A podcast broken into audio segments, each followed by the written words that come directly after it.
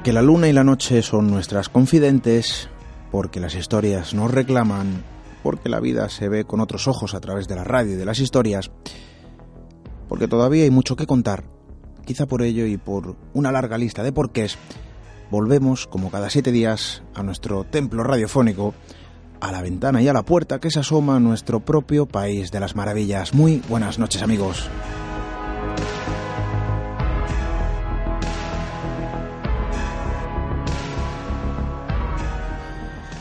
Veréis, hay eh, historias que por algún motivo parecen establecerse de forma colectiva y yo diría que incluso masiva en algunos casos, eh, en un periodo concreto del calendario. Fechas marcadas por lo extraño, por lo sorprendente, por lo macabro en ocasiones, acontecimientos transformados en titulares y que por alguna razón parecen seleccionar de forma ordenada y caprichosa los tomos que quieren ocupar de forma eterna en las viejas hemerotecas. Historias que siguen ocurriendo, claro, Aún se contemplan extrañas luces en el cielo, quizá como uno de los grandes ejemplos, pero de algún modo todos recordamos la época dorada de los siempre escurridizos ovnis. Y como aquí, como aquí, claro, y como en todo, hay otros relatos que trazaron su propia época dorada bajo otro tipo de extrañezas. Hoy, hoy repasamos un periodo verdaderamente llamativo en la historia de nuestro país, porque allá por los años 30, algo parecía confluir imparable por algunos puntos de la península, una auténtica oleada de fenómenos imposibles, un repunte de esa España enduendada que diría el maestro Jesús Callejo. Para muchos, lo que aconteció a partir de aquellos años 30 y durante algunos años consecutivos no fue otra cosa que algo así como la gran oleada de los duendes.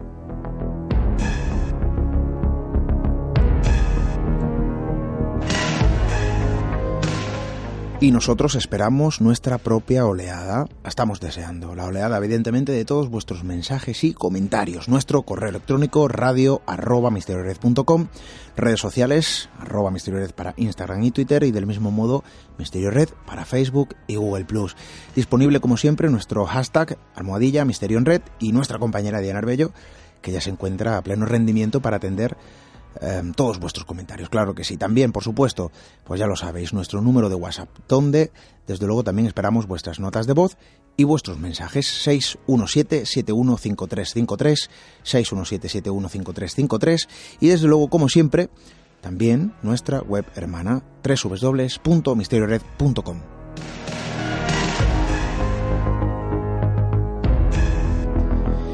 Y es evidente que muchas de aquellas historias yacen en la memoria colectiva. Otras quizá perdieron, bueno, pues su magia, se desvanecieron en el tiempo y fueron enterradas en el olvido, quién sabe. Otras incluso siguen vivas, esperando a que alguien las encuentre o, o las cuente bajo la siempre sorprendente imagen del testigo, la voz del testimonio. Lugares y fechas marcadas por lo extraño y hoy nos vamos a sumergir en uno de los grandes periodos de esa España enduendada. Bienvenidos a Misterio en Red.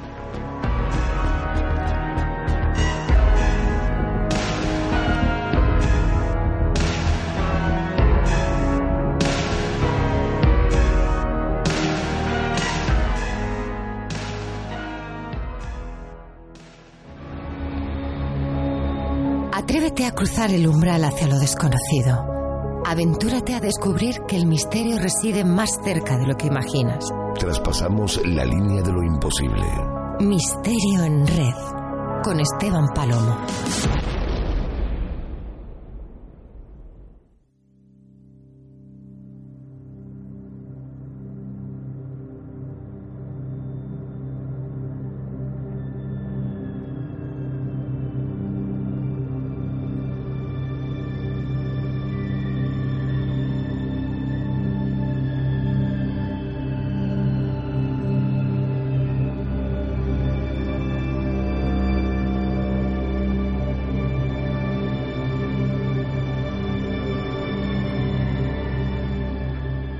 Lo extraño, lo imposible, lo absurdo y en ocasiones lo aterrador establece su propio calendario.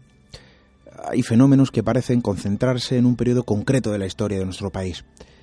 Acontecimientos que dejaron todo un reguero de insólitas crónicas en las hemerotecas de los viejos periódicos. Y claro que hay episodios que siguen circundando nuestra realidad y nuestro tiempo, pero fijaos que hubo capítulos que dibujaron sus rarezas casi de forma colectiva, como si lo raro se manifestase en masa por alguna desconocida razón.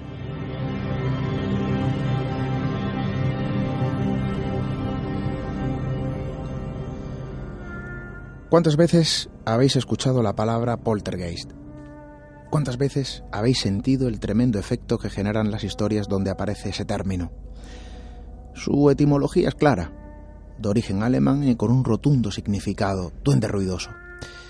Quizá el duende que sacudió de forma llamativa varias regiones de nuestra península a partir de los años 30 y durante varios años consecutivos, dejando la marca de lo extraordinario, la marca de lo inquietante, eso desde luego no cabe duda, dejando el rastro casi imperceptible de sus propios misterios bajo mil titulares que siguen ocupando un espacio en los documentos anclados y olvidados de las hemerotecas españolas.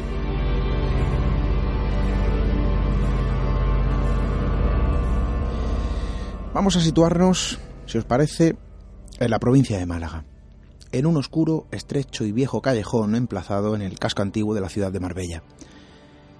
Allí se han gestado un buen número de increíbles historias. La angosta callejuela ha estado siempre envuelta por una peculiar atmósfera y eso sigue latente. En ella han acontecido fenómenos tan extraños como desconcertantes, también trágicos sucesos tan solo descritos por los huesos que tras el paso del tiempo hablaron. El drama, el llanto y los lamentos resoban en un pasado que hoy parece no querer ser olvidado. Los secretos de Diamantes escondidos bailaban antaño con las sombras y susurros que transitaban bajo la tenue luz de los candiles que iluminaban tímidamente el callejón, aquel estrecho rincón en el que el tiempo parece haberse detenido.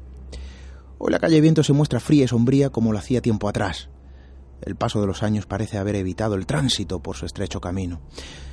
Los ecos de, de su pasado aún siguen resonando y de algún modo la intrahistoria de la calle Viento sigue intacta gracias a los que aún custodian sus secretos y quizá con mucho más sentido y de forma innegable, gracias también a los que de algún modo han vivido entre sus muros una experiencia absolutamente inexplicable.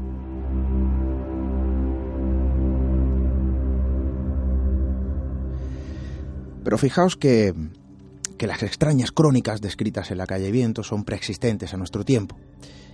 Quizá cuando el angosto callejón todavía era iluminado por velas y candiles y cuando todo a su alrededor, bueno, pues era mucho más vacío, mucho más solitario y desde luego oriundo. Del lugar siempre se contaban cosas.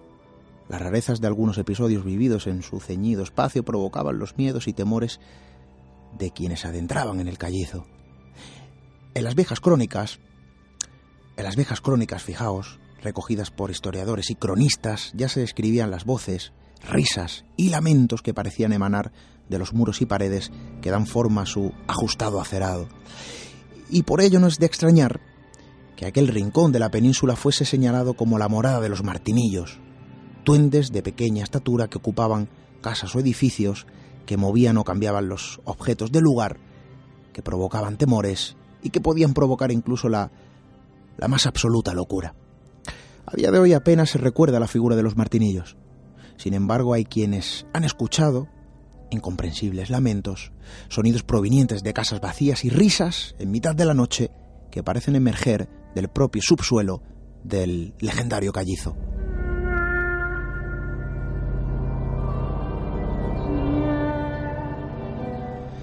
Algunos de los extraños acontecimientos acontecidos en la calle Viento y que más se recuerdan desde luego, quizá causado por la gran cantidad de testigos que lo pudieron presenciar, son los que hacen alusión a un fenómeno eh, conocido como eh, litotelergia.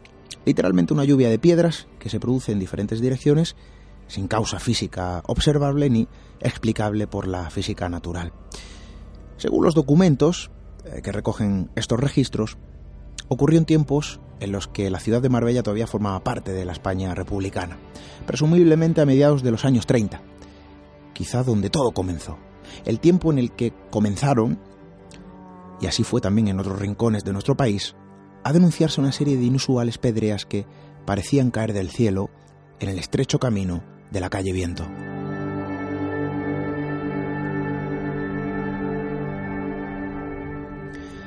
El reconocido historiador y cronista de la ciudad de Marbella, Fernando Alcalá, se obsesionó eh, tanto por aquel fenómeno que llegó a convertir aquellos acontecimientos en uno de los extraños sucesos mejor documentados hasta la fecha eh, en este municipio costasoleño.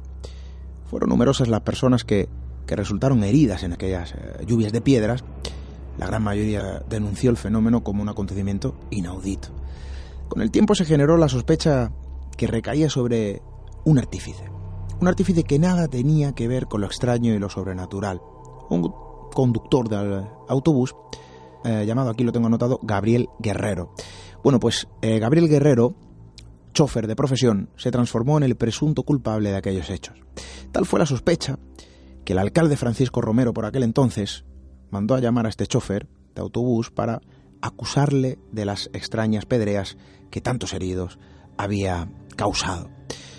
No pasó mucho tiempo hasta que fue localizado y llevado ante el propio alcalde pero fijaos que ocurrió algo en aquel entonces, en aquel preciso instante.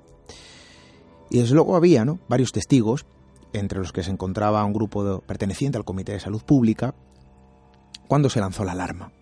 De nuevo la alerta. En aquel momento, en aquel preciso instante, y ante varios testigos que lo denunciaron, volvieron a llover piedras del cielo, literalmente, sobre el acerado del sobrío callejón viento.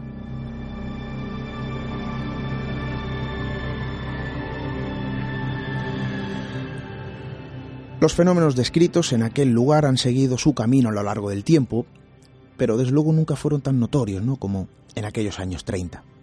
Algo como si fuese, eh, no sé, el detonante ¿no? de una materia ingobernable ocurrió en un periodo muy concreto de la historia de nuestro país. Para muchos los episodios dibujados bajo la palabra poltergeist, y quizá para otros, claro, eh, bueno, pues algo así como el manifiesto de los antiguos espíritus chocarreros. Pero si nos eh, ajustamos al tiempo, si nos ajustamos al tiempo y al origen de ese término casi maldito, podríamos hacer referencia a que en aquellos años se vivió una auténtica oleada de los duendes. Por ello queremos posicionarnos en las historias de un viejo calendario, repasar las fechas, los datos, la información sobre las historias que se generaron de forma llamativa en algunas zonas de España y se podría decir que de la España más desconocida. Hoy nos acompaña todo un cronista en este campo. Escritor, investigador histórico, colaborador eh, de las revistas Enigmas e Historias de Iberia Vieja y articulista en diversos medios de comunicación. Carlos Montero Rocher, muy buenas noches, amigo. Muy buenas noches, Esteban. La España de los duendes, eh, la España enduendada, que diría nuestro amigo Jesús Callejo, la oleada de los duendes, delimitada en unas fechas muy concretas, eh, Carlos, eh, algo que parece eclosionar a partir de los años 30. Y esto, desde luego, queda reflejado, ¿no? lo hemos dicho, en la meroteca de nuestro país. Sí. Eh, bueno, lo que es estos casos de, supuestos eh, casas encantadas, de apariciones de duendes, como el que tú acabas de narrar, si nos sumergimos en las hemerotecas, mm, son bastante frecuentes, pero mm, espaciados en el tiempo. ¿Vale? hay incluso en, el siglo XIX, hay crónicas eh, eh, aparecidas en periódicos prestigiosos que hablan de, casos de, duendes, ¿no? A los, que, los que se le da una cobertura importante para la época. Pero entre 1934, finales de 1934 y apenas unos días antes de del comienzo de la Guerra Civil, en 1936, se produjeron 10 casos que sepamos aparecidos en prensa española en, la que se le dio una, una cobertura realmente importante ¿no? para, para los sucesos que eran. Y, es algo que es llamativo, primero por la cantidad de casos que hay, que son unos 10, en el poco espacio de tiempo en el que estamos hablando, que es eh, menos de un año y medio, y también la época en la que nos encontramos, porque fíjate que es el, los últimos años de la Segunda República y, y después la, todos los acontecimientos tristes que, vivió el país, ¿no? Entonces, digamos, son los últimos dos años, eh, el último año y medio de, paz hasta, hasta el estallido de la guerra civil y la posterior dictadura. Y es muy significativo por eso, porque eh, no sé por qué, pero se dio eh, una cobertura brutal a este tipo de, sucesos que ocurrieron en diferentes ciudades, ciudades importantes como Barcelona, como Zaragoza, como Valencia, otras un poco más eh, periféricas como, Sonseca en Toledo o Villarreal, pero a la que se dio eh, toda la atención, la atención, además una atención seria para saber qué estaba pasando en estos, en estos enclaves. Hablamos de una serie de fenómenos que evidentemente, como bien refleja nuestro amigo Carlos, bueno, pues siguen sucediendo, quizá bajo otros términos, quizá bajo otra visión, pero al final el fenómeno es el mismo.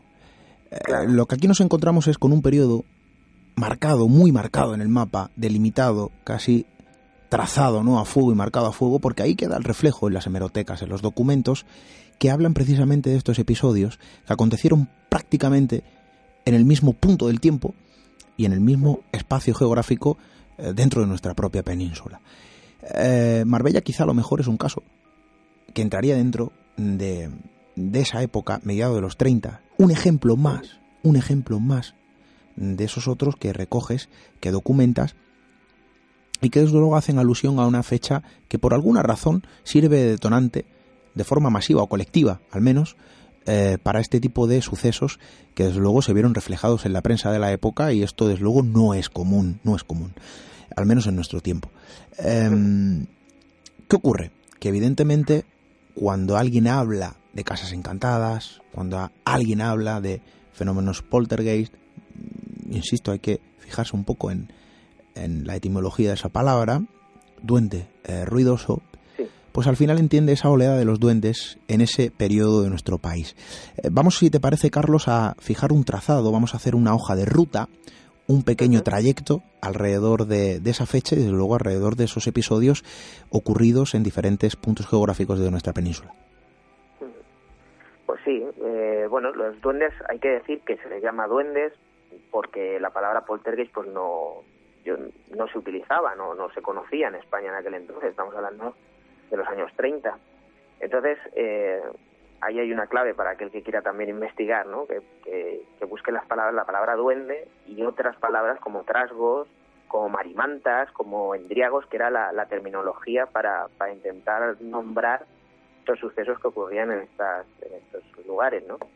Y el punto de partida, al menos el que, en el que yo, desde el que yo parto, tiene que ver con el duende de Zaragoza en finales del año 34 en la calle Gastón de Gotor, en la de sobra. Yo creo que es el caso poltergeist eh, más importante que, ha tenido este país. Yo creo que yo, para mí, desde mi opinión, supera el del caso Vallecas, porque a fecha de hoy mm, no se ha podido dar con una explicación. Y ese es el punto de partida para que después de este caso aparezcan otros nueve en apenas un año, año y, seis meses. Eh, el motivo, pues yo no lo sé.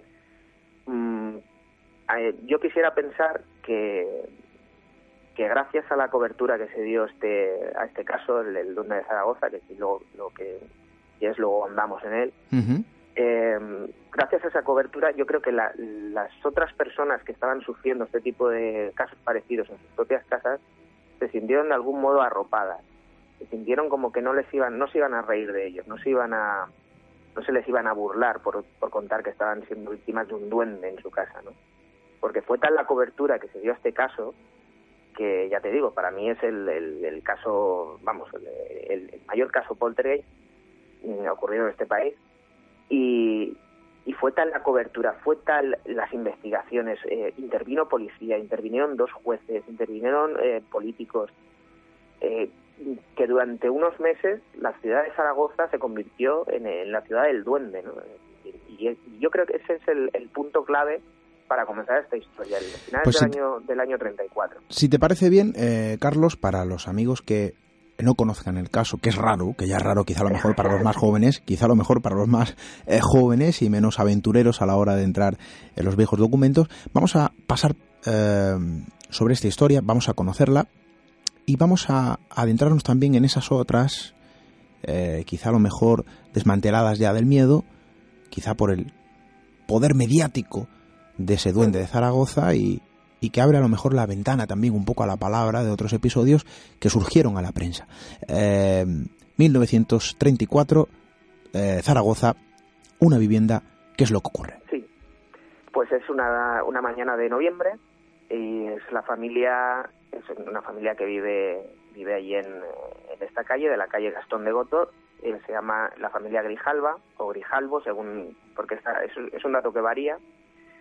Y eh, esta familia tiene contratada una, una empleada del hogar, una jovencita de 16 años llamada Pascual Al- Alcocer. Esta, esta chica pues se levanta más pronto que la, que la familia para preparar pues todo lo que es eh, los enseres, el desayuno, en fin, que cuando se levanten sus eh, señoritos, como se llamaban entonces, pues tuvieran todo preparado.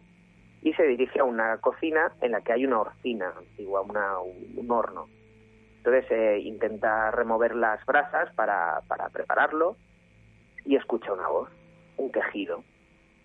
Eh, mm, se sobresalta, como es lógico, pero no le da mayor importancia y sigue con su tarea hasta que otra vez surge una voz que le, le dice que pare porque le está haciendo daño. Bueno, pues presa del pánico eh, llama a sus, a sus eh, jefes, a sus eh, empleadores y se comienza a buscar pues al autor de esta broma porque se piensa que es una broma, alguien que por algún motivo está escondido y está mandándole mandándole estas, estas frases a esta, a esta chica para con el motivo de asustarla pero eh, la sorpresa viene cuando se llega, eh, se- vamos, se escudriña la casa palmo a palmo y ahí no aparece nadie y se siguen oyendo las voces. Entonces, pues eh, se pone el asunto en conocimiento de, de las autoridades de, Zaragoza.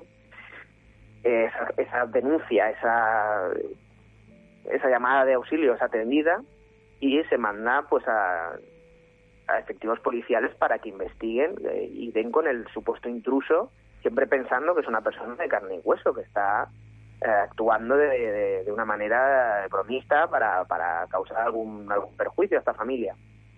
Pero allí no aparece nadie. Allí se siguen oyendo voces y allí no aparece nadie. Se nombra a un juez, se nombra a un juez por el, el gobernador civil para que lleve a cargo la instrucción. Un juez que se llama eh, el señor de Pablos y él eh, comanda una investigación con miembros de la policía en la que se hacen todo tipo de pruebas. Lo que se supone que iba a ser una tarea fácil de un par de horas, de dar con algún chistoso, algún, algún gracioso, se convierte en una tarea de meses. De meses buscando el, supuesto, el, el- el supuesto eh, personaje que esté causando estos, estos, estos trastornos a la familia. Y claro, al final, pues lo que pasa siempre, se, se filtra la noticia a la prensa y en la prensa ya se empieza a hablar de un duende. Entonces, eh, digamos que el- la bola de nieve empieza a crecer y, y, bueno, intervienen una serie de, de personajes como el director del manicomio, el señor Jimeno Riera, el director del manicomio de Zaragoza, que en un primer momento, desde un primer momento, señala a la, a, a la criada, a Pascual Alcocer, como causante no, no, no dice que haya alguien, sino que lo causa de manera inconsciente esta, esta, esta señorita, esta chica, causa esas voces. De forma Entonces, inconsciente. eh, de forma La- la inconsciente. acusa- sí, de, sí, sí. De, de hecho, la acusa de ventriloquía histérica. O sea, Madre de, una manera como una especie de, de psicosis, una especie de histerismo, ella sin quererlo se, se crea, digamos, este duende. Eso es lo que se basa el, el, el director Ujú. del manicomio, o sea, una persona cuya opinión pues tiene un, un peso. Eh, se le intenta hacer una se le intenta hacer una unos análisis eh, psiquiátricos a, la, a, a esta chica Pascuala en un principio se niegan la misma la misma familia Grijalva protege a la chica para que no porque claro es eh, ya el dedo acusador sobre ella y finalmente se le hace un, un informe un informe psiquiátrico a, car- a cargo de dos eh, psiquiatras forenses que determinan que Pascual Alcocer está en pleno uso de sus capacidades mentales. Es decir no es ninguna histérica no es ninguna ventrílocua, eh, si acaso se le achaca pues eh, falta de, de estudios, estamos hablando de una época en la que por desgracia eh, las personas se tenían que poner a trabajar a muy temprana edad, porque aunque eran años de la República, pues pero la economía eh, pues era dura y eh, existía el, el- analfabetismo. Entonces, eh, esta chica se le intenta eh, colgar el salvenito mm, desde el minuto uno pero existe un informe, o sea, un informe firmado y, en el que se dice que, no tiene, que ella no es la causante de, de, esos fenómenos. Y el caso es que cuando a ella se la, se la llevan del edificio, se hacen una prueba y se la llevan a otro edificio, las voces se siguen oyendo. Y es que se siguen oyendo hasta, hasta hay conversaciones entre agentes de policía y la extraña voz que sale de la oficina. Hmm. hay, hay, policías que incluso entablan, eh, le preguntan que, si quiere algo, que si necesita algo, que si lo hace por dinero, que por qué está causando estos trastornos. Y en un momento de esa conversación, la misma voz, eh, uno de los policías le dice, ¿pero entonces qué quieres, hombre? Y entonces la voz dice, nada, yo no soy hombre todo eso aparece en las crónicas de los, de los periódicos, como Heraldo de Madrid, como la revista Crónica, en fin, eh, publicaciones fuertes para, para la época. Sí, tuvo una amalgama de, de, documentos periodísticos que al final quedan ahí un poco para la historia y es luego que en aquel momento mm, tuvieron un efecto. Y ahora vamos a Sí, por ejemplo, para que te hagas una idea, el informe forense que al que he hecho mención antes eh, aparece en la prensa. O sea, yo, yo doy por él, yo doy con él por la prensa. O sea, está íntegramente publicado en la prensa. Y bueno, la cosa sigue, mm, ya la cosa empieza a desvariar porque empiezan a aparecer cartas incriminándose unas personas con otras, gente incluso de Barcelona que incriminaba a otra porque eh, tenían ciertas rencillas. Entonces, el, el digamos que el, el asunto, hablando pronto y mal, se va de madre. Entonces, eh, ¿qué pasa? Que el gobernador civil de Zaragoza hace una cosa que, va a cambiar el rumbo de la historia, y es que cesa, bueno, cesa, aparta al juez de Pablo y eh, nombra a otro juez, al señor Fernando, el apellido Fernando, otro juez, y le encarga la tarea de que, sea como sea, sea como sea, acabe con la historia del duende. Entonces, es muy sencillo lo que, lo que hace este hombre. Vuelve a hablar con el señor eh, Jimeno Riera, el, recordemos que es el director del manicomio, y él sigue diciendo que la causante de, de todos estos estas voces y de todo, todo este duende es eh, Pascual Alcocer. Bien, cogen a la chica, la meten en una, en una habitación, el juez el, director del manicomio, varios testigos más y la chica. La chica en un estado, te lo puedes imaginar, mm, de pánico, ¿no? Pero rozándolo, porque claro, no entiende nada. O sea, la han cogido unos señores y la meten en una habitación, se apaga la luz de esa habitación y la antes de apagar la luz, el juez le dice, le ordena a la chica que haga hablar al duende. Así de claro, haz hablar al duende. Claro, la chica. No entiende lo que le están preguntando, es incapaz de hacerlo, y entonces en ese momento se apaga la luz y las crónicas recogen cómo se oyen dos golpes en la pared, en la habitación donde, donde estaban estos estas personas. En ese momento se abre la luz y el juez Fernando mira a todos los testigos y con una calma pasmosa dice, bueno, ya lo habéis oído, Habla, ha hecho hablar al duende fin del caso. Y así se acaba el caso del Duende de Zaragoza, con el San Benito colgado de Pascual Alcocer para la, la, versión oficial es que lo causaba Pascual Alcocer.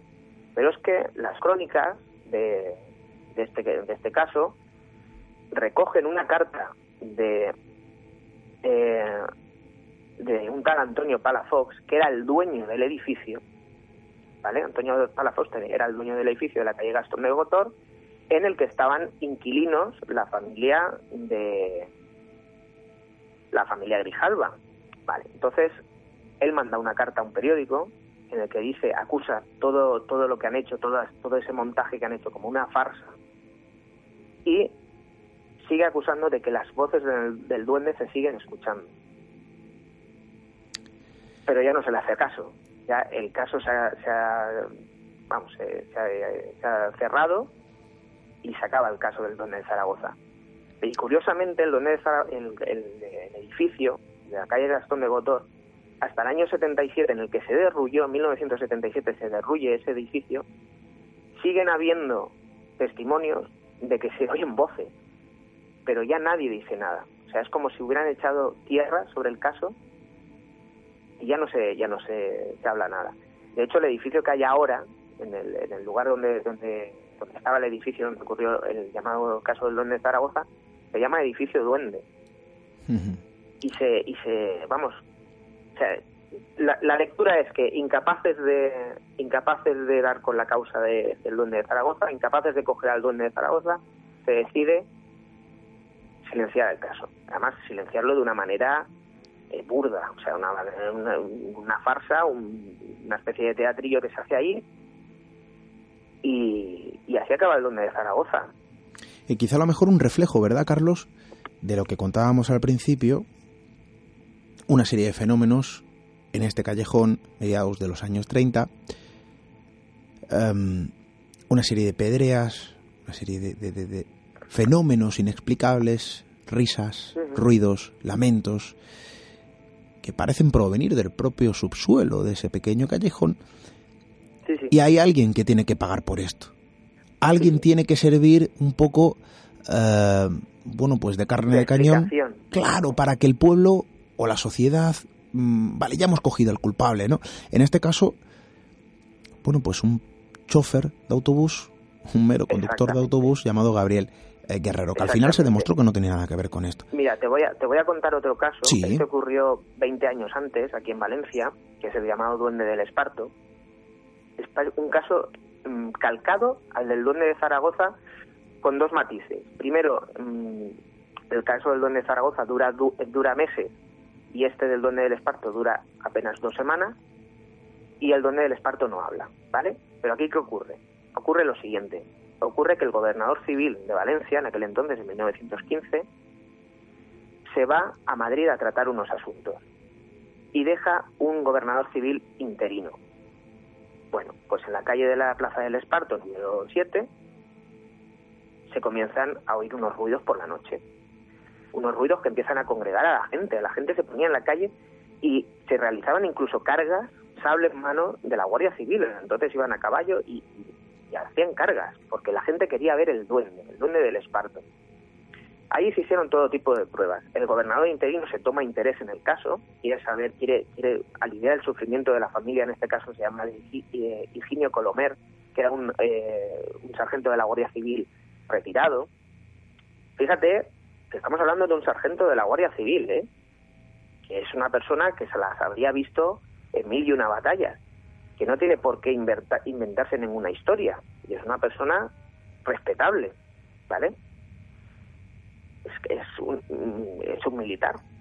Entonces eh, se empiezan a hacer todo tipo de catas, se ven pozos, se ven un horno que hay al lado, se ven alcantarillas, se ven establos, y ahí no aparece nada. Y entonces en las crónicas aparece cuando eh, eh, los despachos del alcalde, ¿no? Se llamaban los despachos del alcalde. Entonces, una de las cosas, en una de esas entre líneas, por eso es muy importante leer, leer bien entre líneas y ir buscando los, los, hilos, ¿no? Los hilos de investigación, porque si nos, nos teñimos solo en el, en el titular, ahí mal, mal vamos.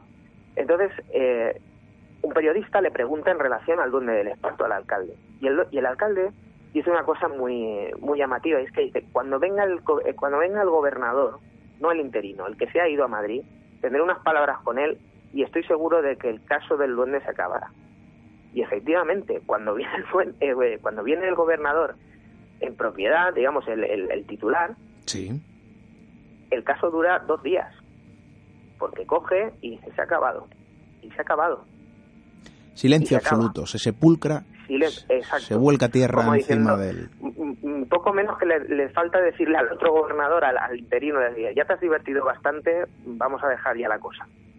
Y, es así, y de repente, para, para ocultar la, la, no la incompetencia, sino la incapacidad porque no son incompetentes, las autoridades hacen todo lo que está en su mano, es que llegan a poner, estamos hablando de 1915, llegan a poner incluso micrófonos en 1915 para ver de dónde salen los ruidos y son incapaces. Entonces, ante esa incapacidad, se echa tierra, por se echa tierra sobre el caso y se silencia.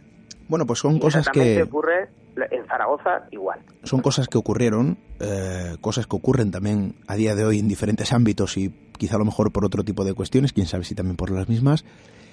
y quizá a lo mejor por nuestra naturaleza, la naturaleza del ser humano, cosas que ocurrirán. Eso de si no podemos evitarlo, pues vamos a ocultarlo, ¿no?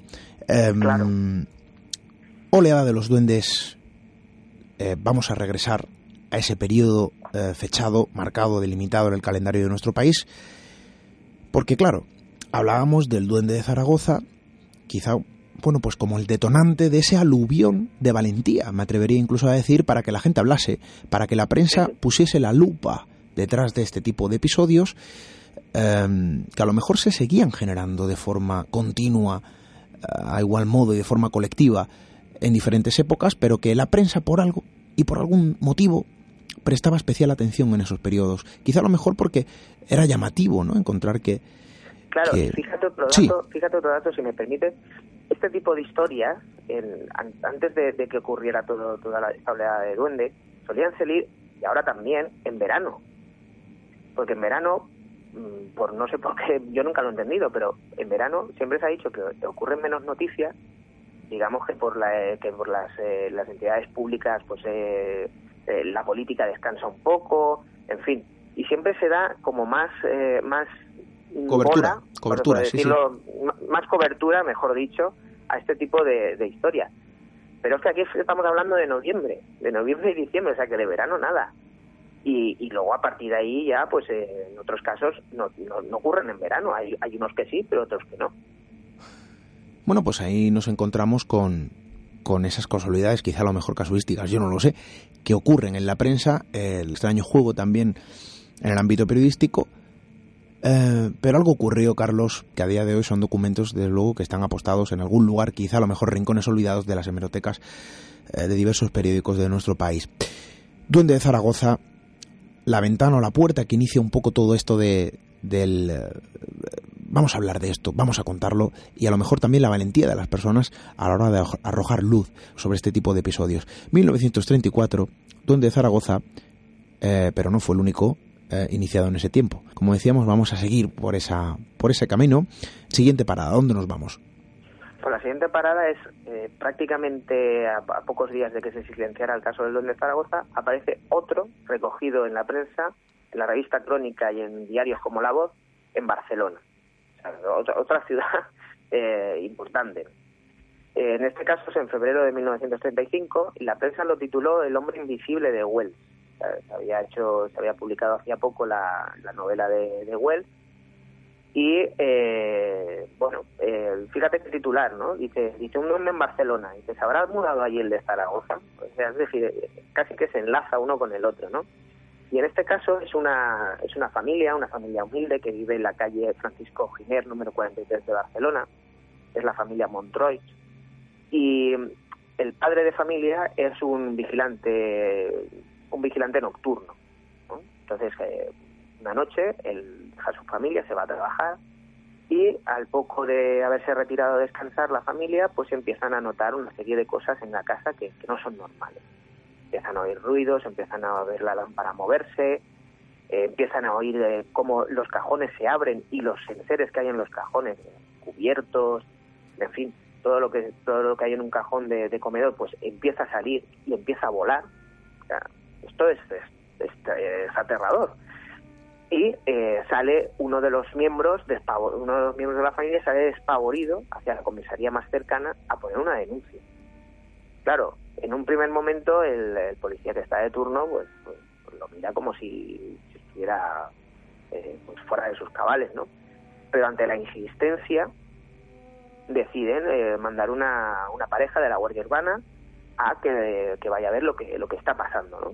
pues eh, intentar tranquilizar a esta familia, pues igual es un vecino que está haciendo ruido o, no sé, o cualquier alguna obra cercana, pero claro, las horas que son y entonces ellos se dan cuenta de o sea, ellos son testigos de lo de lo que están viendo, ¿no? Y también este caso realmente mm, se le dio cobertura, pero no se le dio tanta. Quizás por quizás yo creo que este este caso eh, cogió muy reciente el caso del Duende de Zaragoza y quizás las mismas autoridades de Barcelona, alertadas por lo que había pasado en Barcelona, no le quisieron dar tanta tanta cobertura o tanta importancia como como como pasó en Zaragoza, pero lo cierto es que pasó. Y, de hecho, eh, mandaron a, policías, eh, a periodistas, la revista Crónica, y, uno de los titulares, uno de los, de los subtítulos de las crónicas que se hacían en, la revista Crónica, decía el reloj se para y la lámpara baila la carioca. Entonces, eh, recogían cosas tan, tan llamativas como eh, salían precipitadamente a la calle locos de terror por los ruidos atronadores seguidos de fenómenos a cual más extraordinario y sobrenatural. Eso lo, lo, comentaba un periodista que, había estado allí con la familia y la familia se lo estaba diciendo. Hmm. Eh, sillas que volaban, eh, en fin, el, el, reloj se paraba y se volvía a poner en marcha de manera autómata, se lanzaban tenedores, eh, en fin, era, era una cosa eh, realmente aterradora, una cosa de, película de terror, ¿no? Es que si ahora lo viéramos eso una película de terror, incluso pensaríamos que es, que es algo exagerado. Pero no, no, pasó y se recogió. Y además eh,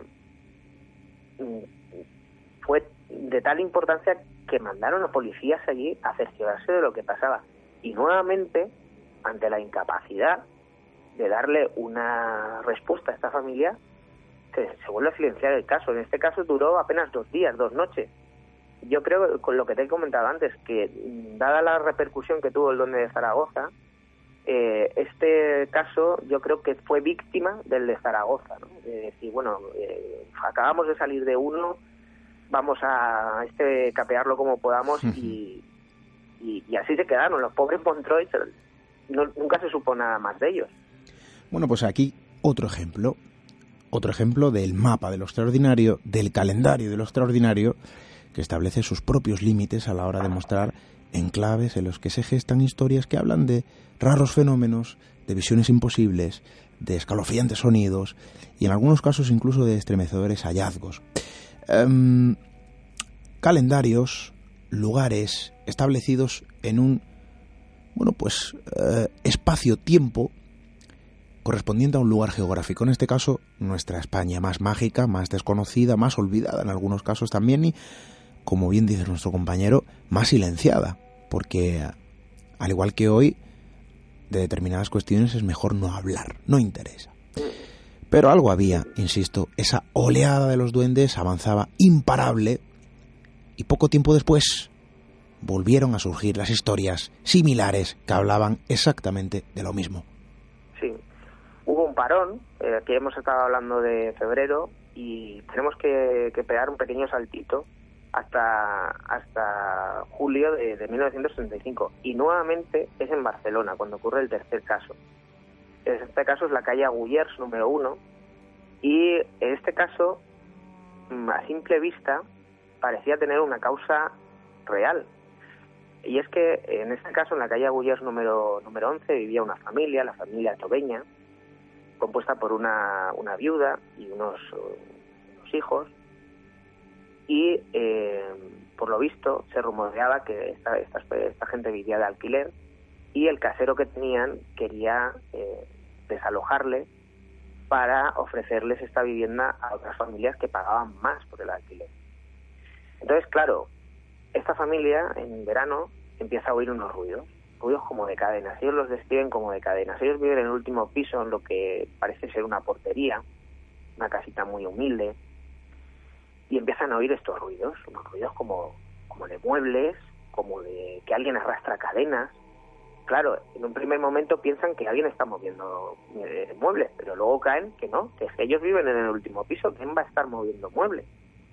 Y ellos mismos piensan que es el casero, el que les está haciendo la vida imposible para que ellos no puedan dormir y se vayan. Entonces suben al terrado y allí no ven a nadie. Entonces, nuevamente, un miembro de la familia, de la familia Tobeña en este caso, va a poner la, debida denuncia en la comisaría del barrio.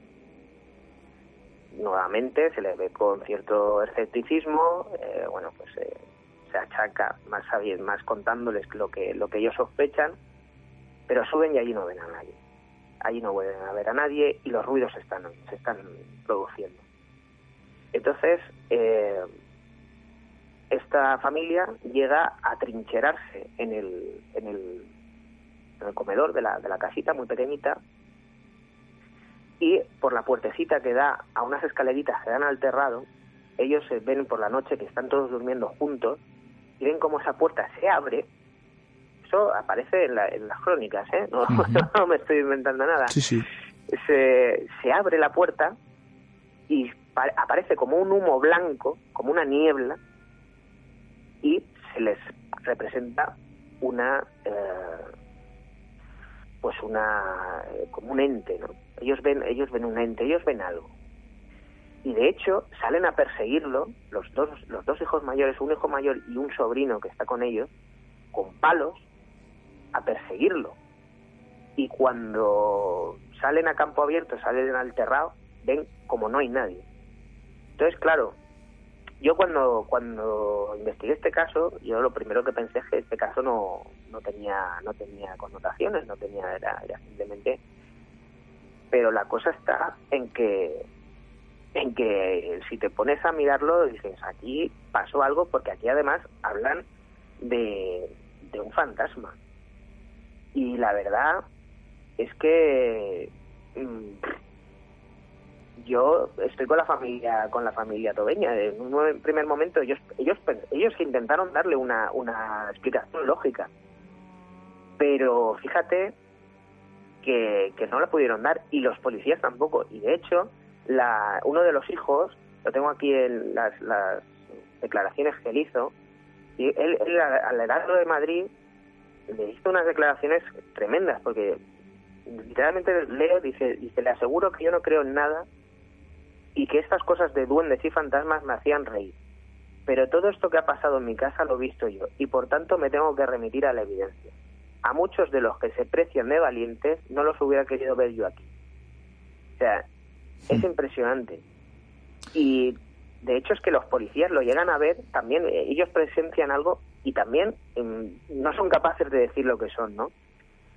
Y, y, la verdad es que es un caso, yo creo que es un caso que,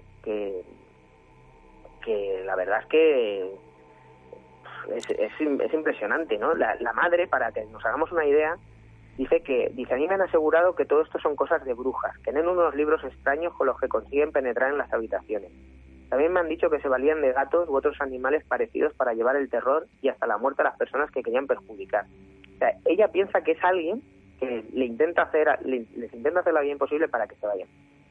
Pero claro, también se investiga al, al propietario de la vivienda, ¿no? Y claro, el propietario de la vivienda eh, poco poco menos que, que alucina, ¿no? Con lo que le están diciendo. Y dice, no, no, a ver, yo sí que sí que puedo ganar un dinero más, pero en fin, esta señora tiene un contrato y yo no lo puedo no lo puedo echar.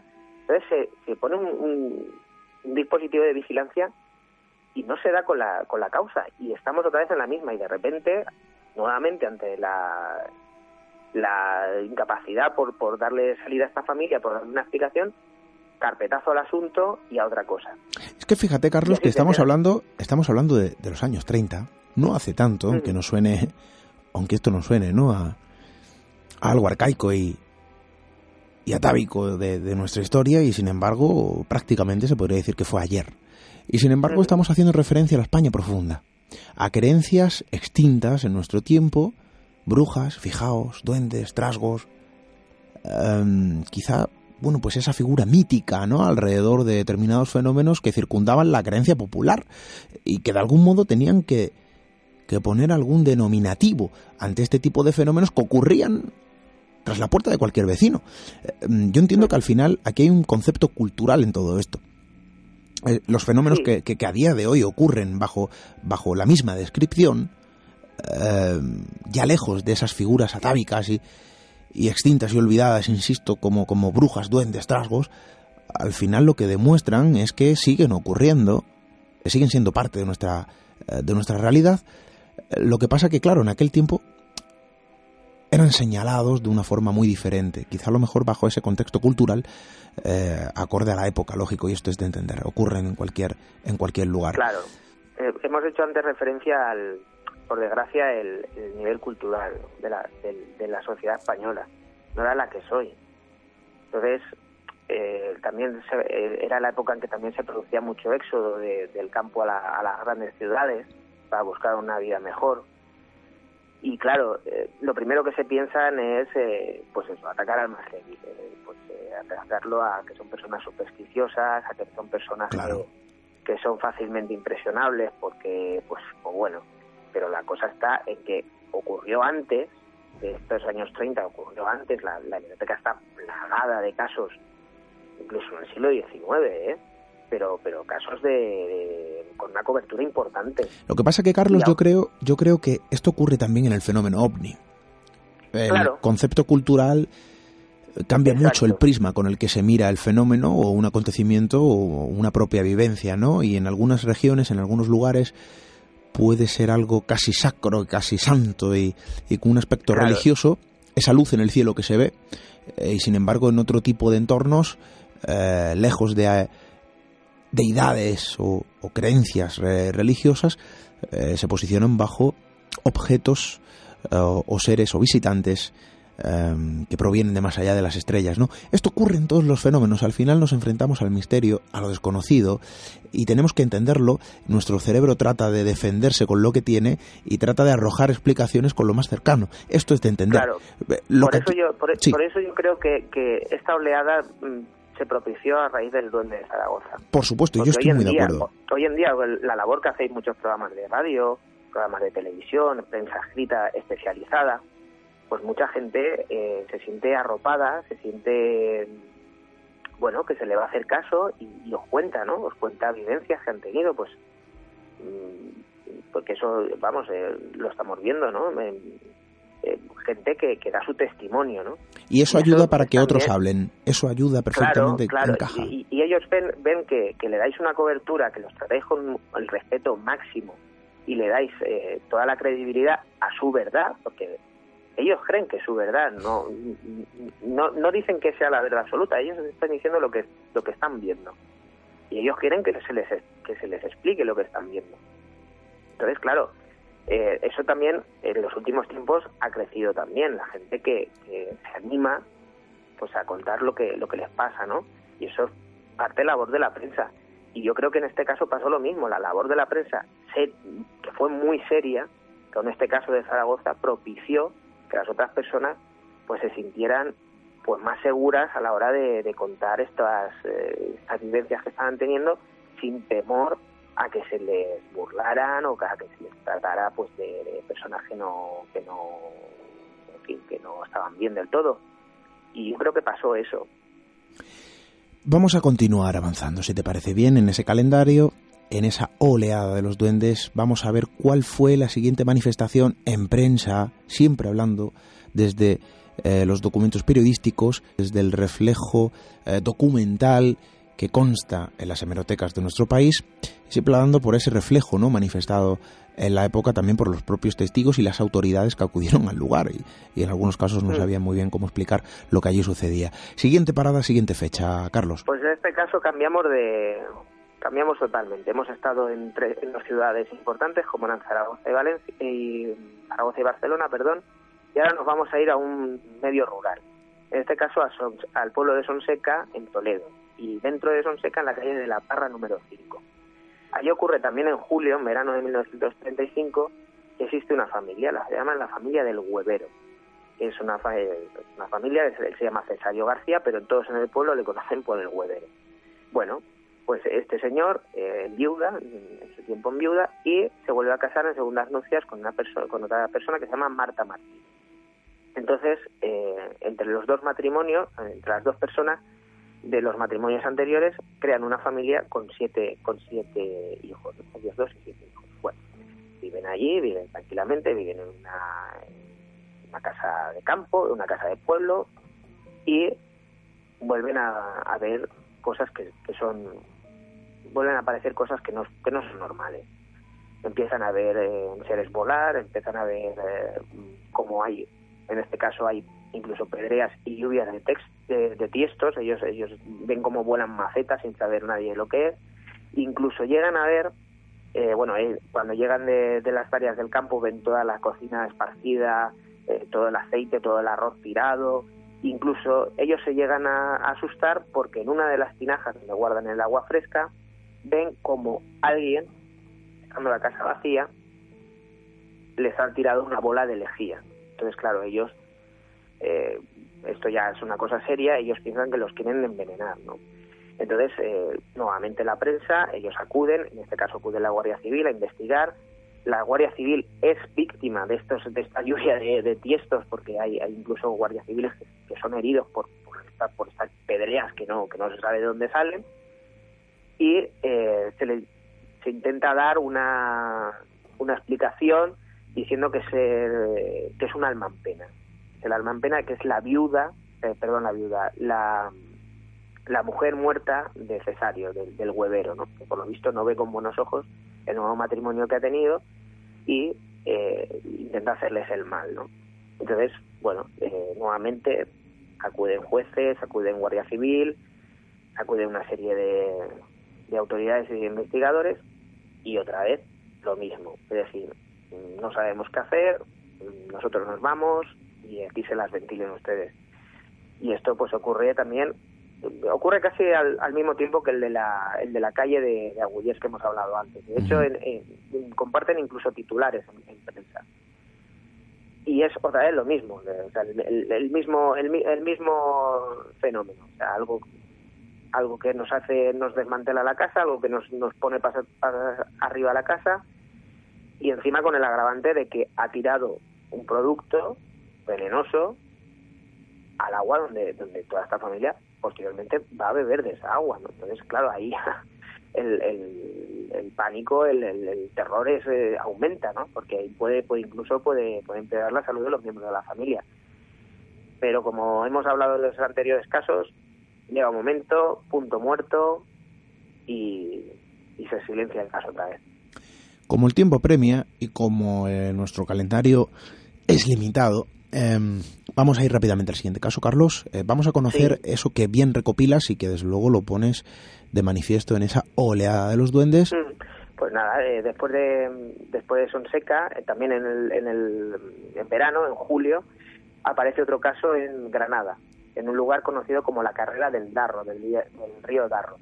Bueno, este caso es este caso es, se separa un poquito de los otros porque aquí sí que se ve algo, ¿no? Aquí sí que se ve eh, una sombra, se ve eh, algo que no es normal. Y el primero que lo ve es el párroco de la, de la iglesia de Santa Ana, que cuando se va se va a acostar oye unas voces, unos quejidos y entonces él realmente cree ver algo, cree ver, él lo describe como el diablo, él dice que ve al diablo. Entonces, eh, nuevamente la prensa se hace eco y eh, envía a sus corresponsales a cubrir la noticia, ¿no? Entonces empieza a hablar que si en la carrera del Larro hay un pasadizo secreto donde se habían dos amantes que no se podían, estaba prohibido su amor y terminan muriendo de pena, eh, otros incluso dicen que alguien incluso ve a alguien simiesco, ¿no? Ve una figura simiesca corriendo por los márgenes del río.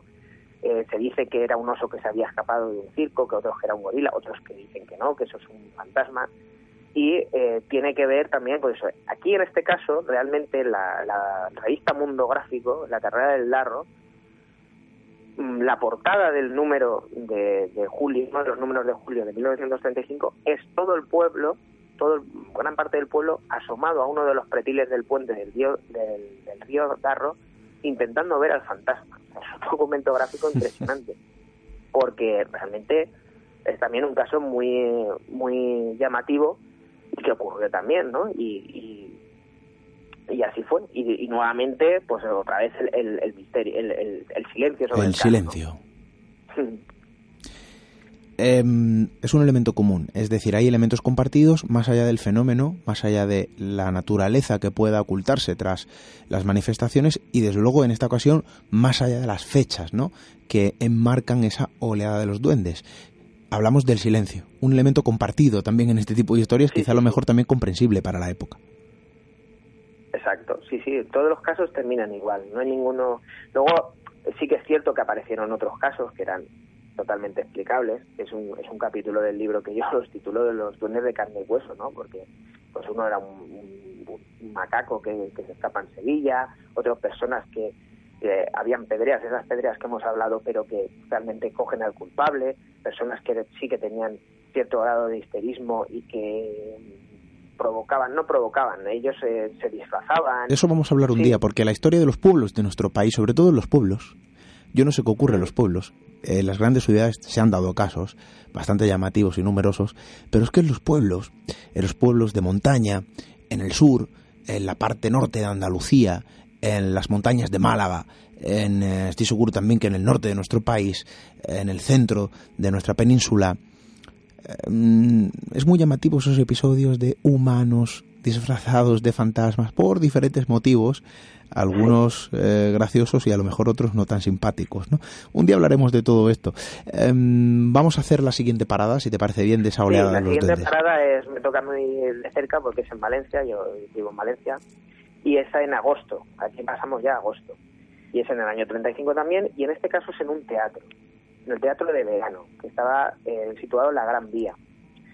Eh, bueno, este teatro eh, realizaban una serie de, de representaciones teatrales en verano y entonces toda la toda la, compañía teatral cuando terminaban el teatro era una compañía humilde tenían que ellos pues el teatro adecentarlo arreglar las cosas que estuvieran que no estuvieran bien y empiezan este caso sí que es de una pedrea empiezan a oír eh, cómo caen piedras entonces, claro, aquí el, el- la psicosis entra porque mm, las pedreas se, se suceden cuando la función ha terminado, pero ellos tienen miedo de que esas pedreas se, se hagan cuando esté el público.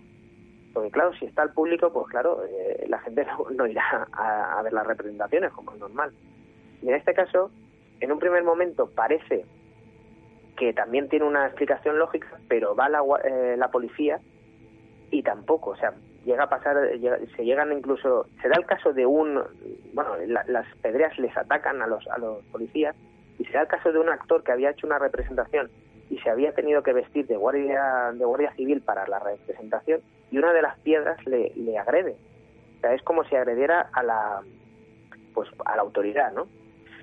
Eh, en este caso se intenta se, intenta silenciar el caso, pero además de una manera cómica, porque dicen un día que estando todos allí aparece una piedra y esa piedra está envuelta en un papel. Entonces el papel, lo, cuando cogen la piedra y desenvuelven el papel, ven que hay escrito, además con una ortografía pésima, pone, eh, te lo voy a leer porque es, es, es gracioso, dice, es tonto eh, que, eh, a ver, a ver, dice, soy un espíritu, las piedras, es que me cuesta leerlo porque tiene una, una ortografía malísima, ¿eh? Dice, soy un espíritu y las piedras no harán mal a nadie, a nadie, a nadie, y harán sin, sin H.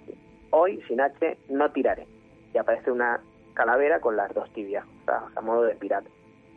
Bueno, eso es la, Madre la explicación que le dan, ¿no? Que es un brom, que es un bromista. Pero bueno, Madre mía. el caso es que el caso es que hay una dotación de policías, hay una dotación de policías que son testigos de la lluvia de piedras y son incapaces. Bueno, Con- testigos y víctimas. estas- Testigos y Claro, víctimas. claro, ¿eh?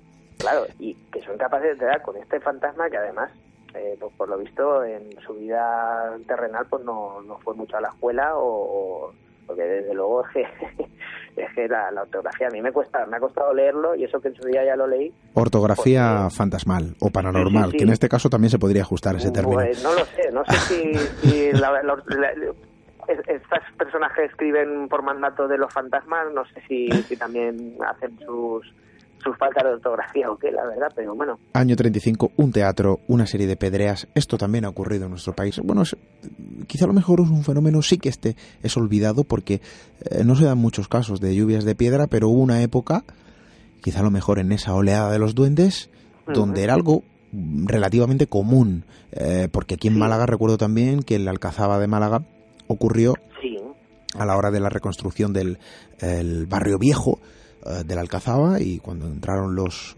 operarios y arquitectos y bueno y las autoridades fueron recibidos por una lluvia de piedra que aparecían de la nada, ¿no? Calle Viento, sí. Marbella, mediados de los años 30, ocurre exactamente lo mismo. Lluvias de piedras, ruidos, fenómenos, incluso alguna sombra, sombras errantes que a día de hoy se siguen viendo, porque muchos de estos lugares siguen emanando esa eh, magia, esa fenomenología que ocurría antaño y que sumida en el silencio, sumida en el olvido, eh, también un poco por el despiste del ser humano común que vive ajetreado en sus quehaceres y ya no prestamos atención quizá a lo mejor a nuestro entorno, tanto como antes. Eh, pero fíjate que la calle Viento, por ejemplo, sí que sigue siendo un lugar, sigue siendo el escenario donde ocurre lo extraño. ¿no? Eh, yo hablaba Mm, hace poco y algunos de nuestros amigos, bueno, pues si siguen de cerca todo el trabajo que eh, se elabora desde este programa o, que humildemente vamos redactando también en otros medios, un artículo eh, que me publicaron en Año Cero y hablaba de un caso, recuerdo bien su nombre, Francisco Guerrero, Guerrero Rubio, y que nos contaba pues prácticamente como en la calle Viento, em, a altas horas de la madrugada, pues eh, recuerda como, como transitando como tantas veces, ¿no? Por su estrecho camino, se percató de la presencia de una figura inmóvil que permanecía impasible justo en el centro de ese angosto acerado. Em, en principio pensó ¿no? en que podía ser alguien, como tantas veces había cruzado, y quizá a lo mejor también con no muy buenas intenciones por la forma de actuar que tenía esa presencia. Pero em, a él le llamó especialmente la atención la actitud. La actitud y conforme iba avanzando en su caminar por el angosto callejón, la silueta se iba difuminando. Era algo así como una especie de humo, ¿no? Él lo recuerda bien. Negro, denso, eso sí, y sin rostro. Eh, él contaba cómo aminoraba la marcha, con cierta cautela, y cómo aquella silueta permanecía quieta y en completo silencio. Eh, él dice que agudizando la vista, y ya completamente parado porque no se atrevía a continuar andando, comprobó la ausencia de cualquier rasgo identificativo. Y según sus palabras, y lo recuerdo bien porque lo tengo grabado a fuego en la memoria, él hablaba de que aquello solo era una mancha oscura de la altura de una persona de mediana estatura, y lo reflejaba, lo describía como una sombra negra con piernas, brazos y cabeza que permanecía estática. Bien, es evidente que nuestro amigo Francisco Guerrero Rubio inmediatamente se dio la vuelta, siendo vecino de Marbella, habiendo pasado por ahí en incontables ocasiones, y jamás ha vuelto a pasar por esa calle. Eso quiere decir, claro, eso quiere decir, eh, Carlos, que este tipo de fenómenos también, de algún modo, afectan a la conducta y es comprensible de las personas que viven este tipo de eh, situaciones y como que el lugar queda estigmatizado, ¿no? Para, para las personas que de algún modo han vivido su fenómeno. Esto también ocurrió en esa oleada de los duendes. Eh, las autoridades vierten silencio. Oye, de esto no hay que hablar. Porque, oye, esto a lo mejor no interesa.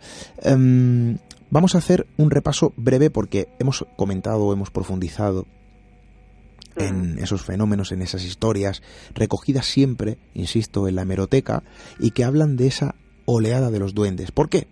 Bien, insisto, hay que acudir a la etimología de la palabra poltergeist, duende ruidoso, de origen alemán, y em, en un periodo donde marcamos una fecha concreta, mediados de los años 30, y en un periodo muy reducido de nuestro tiempo, algo parece ocurrir de forma masiva o colectiva, vamos a dejarlo ahí, em, que brotan este tipo de episodios tras, como bien relataba nuestro amigo Carlos, em, bueno, pues mm, el famosísimo caso del duende de Zaragoza, que quizá a lo mejor sirvió de preludio ¿no? para todo lo que iba a venir o acontecer en los eh, próximos meses. ¿Dónde más ocurrieron, en qué lugares más ocurrieron eh, cosas em, de esta tipología pues y desde luego recogidos en prensa? Sí, el siguiente caso no es un caso de, duendes o de, o de poltergeist, como le llamaríamos ahora hoy en día, pero sí que tiene que ver algo con la, la figura de la práctica del espiritismo. En este caso es en, Madrid, en, la localidad de Fuencarral, ocurre en noviembre de 1935, un año después de Zaragoza, y aquí ocurre que hay una mujer que, muere en un eh, ella entra se llama Amparo Bravo y entra a trabajar en un hotel en Fuencarral y al, día siguiente de entrar en ese hotel el primer día pues muere. Bueno pues eh, cosas que pasan. Se la llevan al sanatorio se la llevan a la sala de autopsias y durante tres días los eh, forenses que tienen que certificar su muerte son incapaces de hacerlo porque no presenta eh, el rigor mortis. ¿vale? Entonces, eh, en este caso no hay ninguna denuncia, sino que en este caso lo van a conocer las propias autoridades, en este caso las autoridades médicas. Entonces, la prensa se hace eco de la, de la noticia y se le empieza a hablar como el cadáver que sonríe, ¿no? Porque tiene una, una expresión eh, como de paz, esposando una, una, sonrisa, se le hacen fotos a esta, mujer y eh, hay incluso fotos en las que uno de los forenses pues explica a la prensa que, no tiene rigidez en los brazos. Hay una foto en la que ellos se están moviendo los brazos.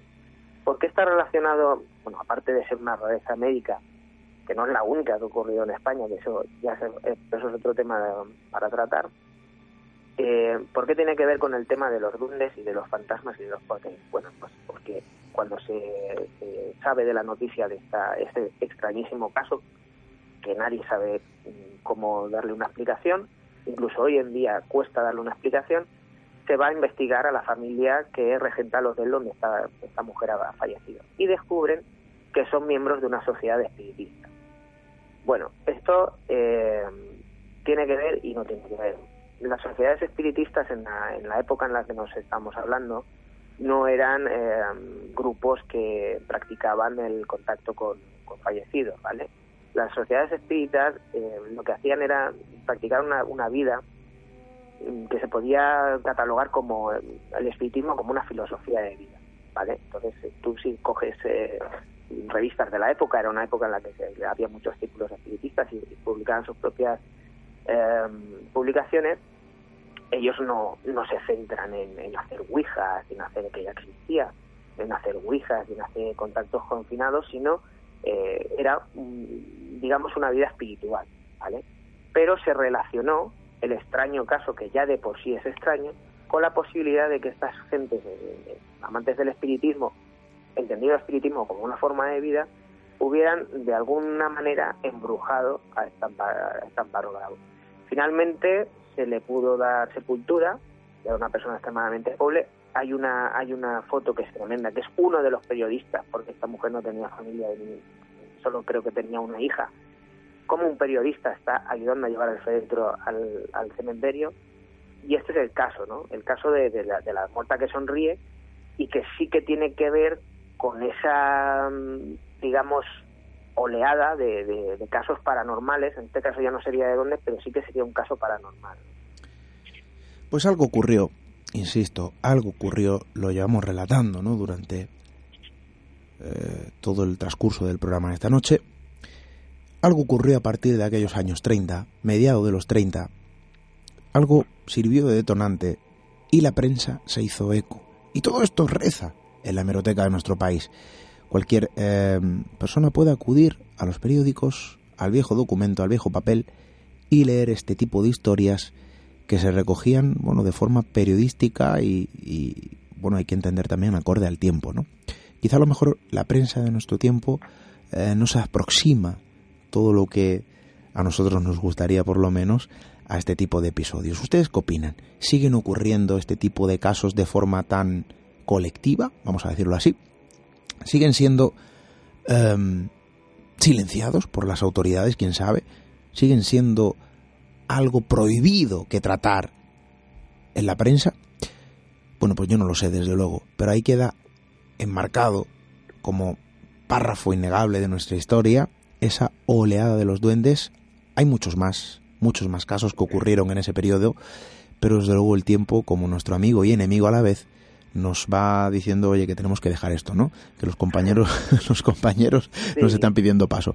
Pero eh, si quieres, mira, para que los oyentes no se queden con, la miel en los labios, el siguiente caso, el último caso de 1975, ocurrió en un convento, en un convento de Villarreal, el San Pascual Bailón, en el que se veían, ese es un caso del típico de leyenda, y en el que un periodista de la revista Crónica, en este caso, decide ir, ¿no? decide ir a, investigar qué es lo que hay, que nadie le llamen, porque las monjitas que vivían en él, pues estaban tan tranquilas.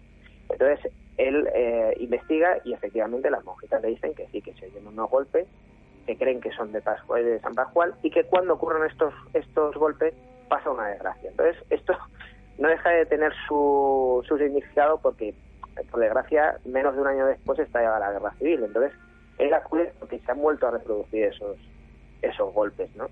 Y luego ya, pues muy, muy brevemente, pasamos al, al año 36 el año 36 yo creo que se corta en la estabilidad de los duendes precisamente por la guerra civil, ¿no? Porque la, actualidad demanda pues eh, que los periodistas pues cubran pues una, una información que que realmente ellos no, no querrían haber, haber, cubierto, pero ocurren dos casos más.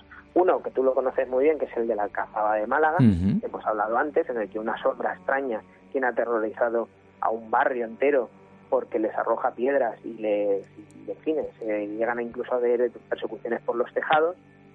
Y el otro es eh, otro caso realmente aterrador, que es el de Campale, que esto ocurre en abril del 36, en el que en Tarrasa, en la calle de la Agricultura, una niña es víctima de los ataques de un duende, de lo que hoy llamaríamos un poltergeist. También aparecen eh, de piedras, aparecen muebles que atacan a esta niña. Hay un testigo, en este caso eh, interviene la iglesia y uno de los miembros de la iglesia, el padre Cuisidó, es testigo y lo relata hacia la prensa como él tiene que parar una mesa que está por el aire.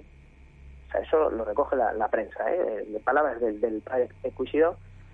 Y a la niña pues lleva moratones, lleva pelados en las piernas y lleva una serie de lesiones importantes.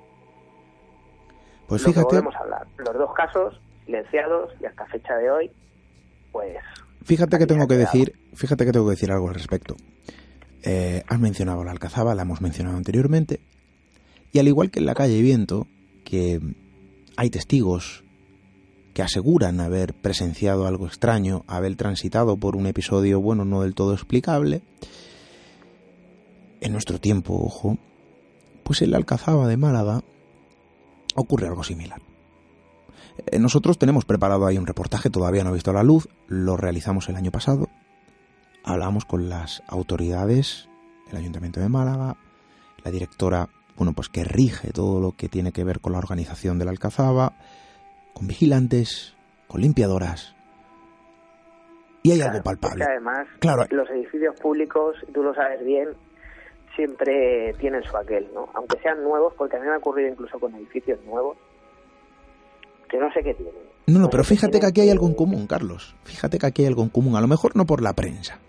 Porque claro, nosotros acudimos allí, pues, como esa parte, ¿no? Como la parte de la prensa. Pero em, el silencio en este sentido viene desde arriba, ¿no? Cuando hablas con vigilantes, cuando hablas con limpiadoras y te dicen, no, no, no, no, es que esto no está bien que te lo cuenten, ¿no? Y te lo cuentan, pero te dicen, no lo publiques. De esto no puedes hablar, no puedes dar mi nombre, ¿no? Y sigue ocurriendo una serie de sucesos que fueron descritos en la prensa de la época, esa prensa que tú custodias, de la que has escrito, eh, enmarcada también en esa oleada de los duendes, y que sin embargo el reflejo, el eco de aquellos fenómenos siguen estando presentes, siguen estando, pues quizá a lo mejor en vigor. Eh, no tienen fecha de caducidad, ¿no? Para según qué cosas. Se siguen manifestando. La sombra que relatas, o relatabas, y relataron, y que reza en la prensa, sigue haciendo de las suyas el Alcazaba. Las sombras que relataron algunos testimonios y algunos testigos de la calle Viento en Marbella sigue dando que hablar en algunos sentidos porque hay testigos que aseguran haberla visto, como nuestro amigo eh, Francisco Guerrero Rubio, ¿no? que quiso hablar también para, para ese reportaje que publicamos en Año Cero. Entonces, em, oye, estos son los ecos de esa oleada de los duendes y que en algún caso, bueno, pues nos encontramos con que el duende nos ha marchado, ¿no? sigue estando ahí. Yo te voy a dar un dato yo eh, antes hemos hablado del Duende del Spark, Valencia, en 1915.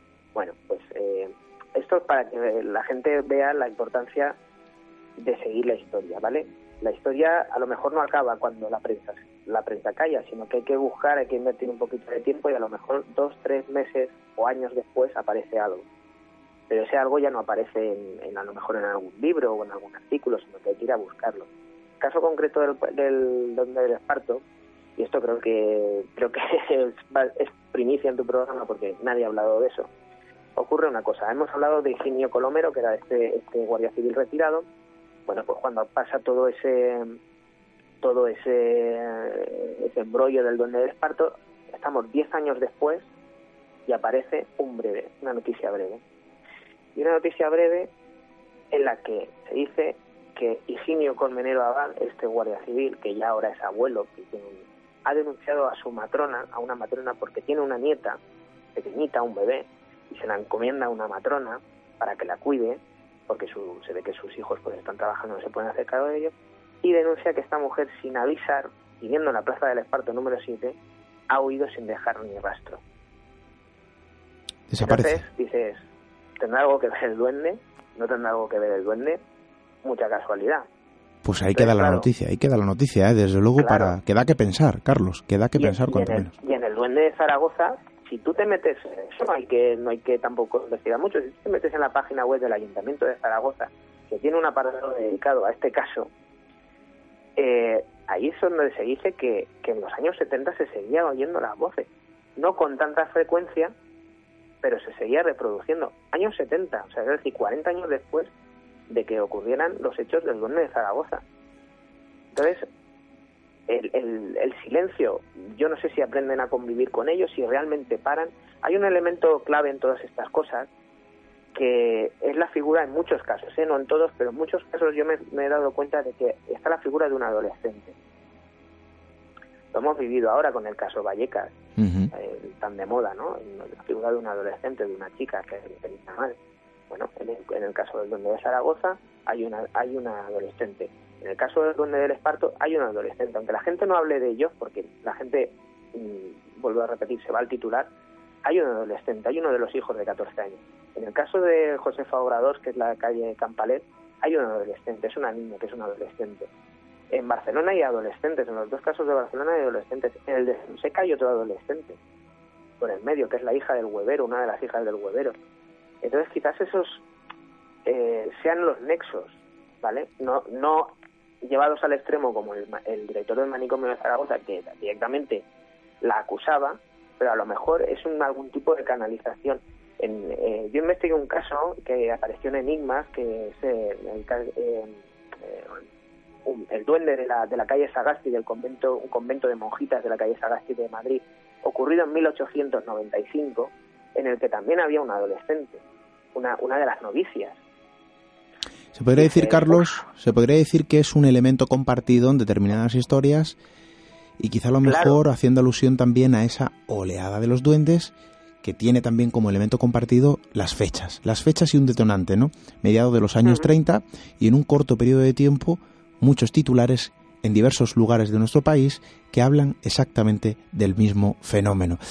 Carlos Montero Rocher, muchísimas gracias por hablarnos de esa oleada de los duendes, un repaso a la hemeroteca de nuestro país, a la hemeroteca más extraña, una ruta a través también de la España más desconocida, quizá también de la olvidada, y desde luego todo un saber, em, bueno, pues a nivel periodístico, sobre este tipo de casos, ¿no? Que no se habla de forma frecuente en la prensa. Carlos, muchísimas pues gracias. Muchísimas gracias a vosotros, me lo he pasado genial. Nada, volvemos a hablar pronto, ¿eh? Seguro. Claro que sí. Un abrazo, Carlos. Sí, hasta luego.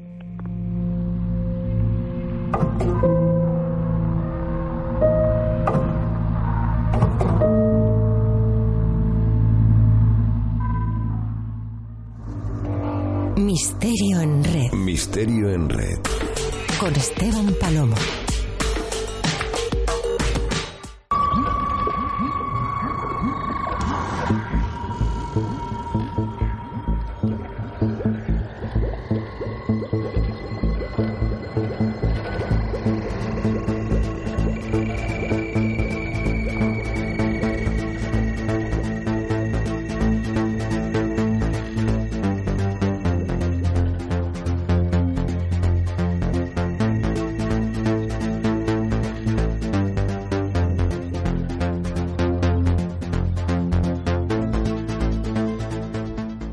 Historias de la historia que no siempre son comprensibles, historias de la historia que dejan la marca de lo distinto, la marca de lo diferente, historias que como las de hoy vuelven a señalar de forma insistente que todo lo que yace bajo el término misterio establece su propio código. Se establece dónde, cómo y cuándo quiere para dejar su profunda e imborrable marca en el eterno camino del imparable tiempo.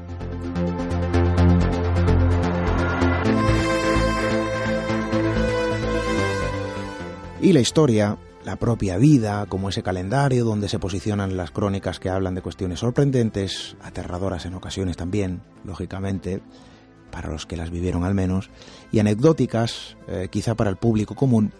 Bueno, pero detrás ¿no? de, todo ello hay un mensaje, un código pendiente de ser transcrito, un mensaje incomprensible que sigue apostando, bueno, pues por eh, dejarnos desconcertados, dejarnos con las dudas y desde luego sigue apostando por todo ello, pero también sigue apostado en el umbral que separa el conocimiento futuro de las dudas, eh, desde luego del presente.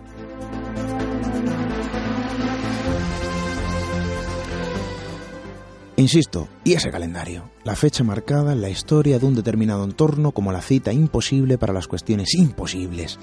Em, parece que sigue ¿no? delimitando sus propias reglas a lo largo del tiempo. Ese calendario que sigue estableciendo su propio código también paralelo. Y precisamente con el tiempo, pues nos damos eh, cuenta de, de que lo que antes ocurría bajo formas, nombres y quizá creencias olvidadas, a día de hoy sigue sucediendo exactamente igual bajo otro tipo de términos postmodernos. El mismo fenómeno bajo la apariencia falsamente evolucionada de aquellos episodios de siempre. Episodios que ocurrieron, episodios que ocurren, episodios que ocurrirán bajo una sola realidad, por el momento desconocida, eso sí, pero bajo los mil nombres que otorgamos y podamos otorgarles en ese eterno intento de comprender todo lo que a día de hoy y durante tanto tiempo, desde luego, sigue estando fuera de nuestro alcance racional y comprensivo.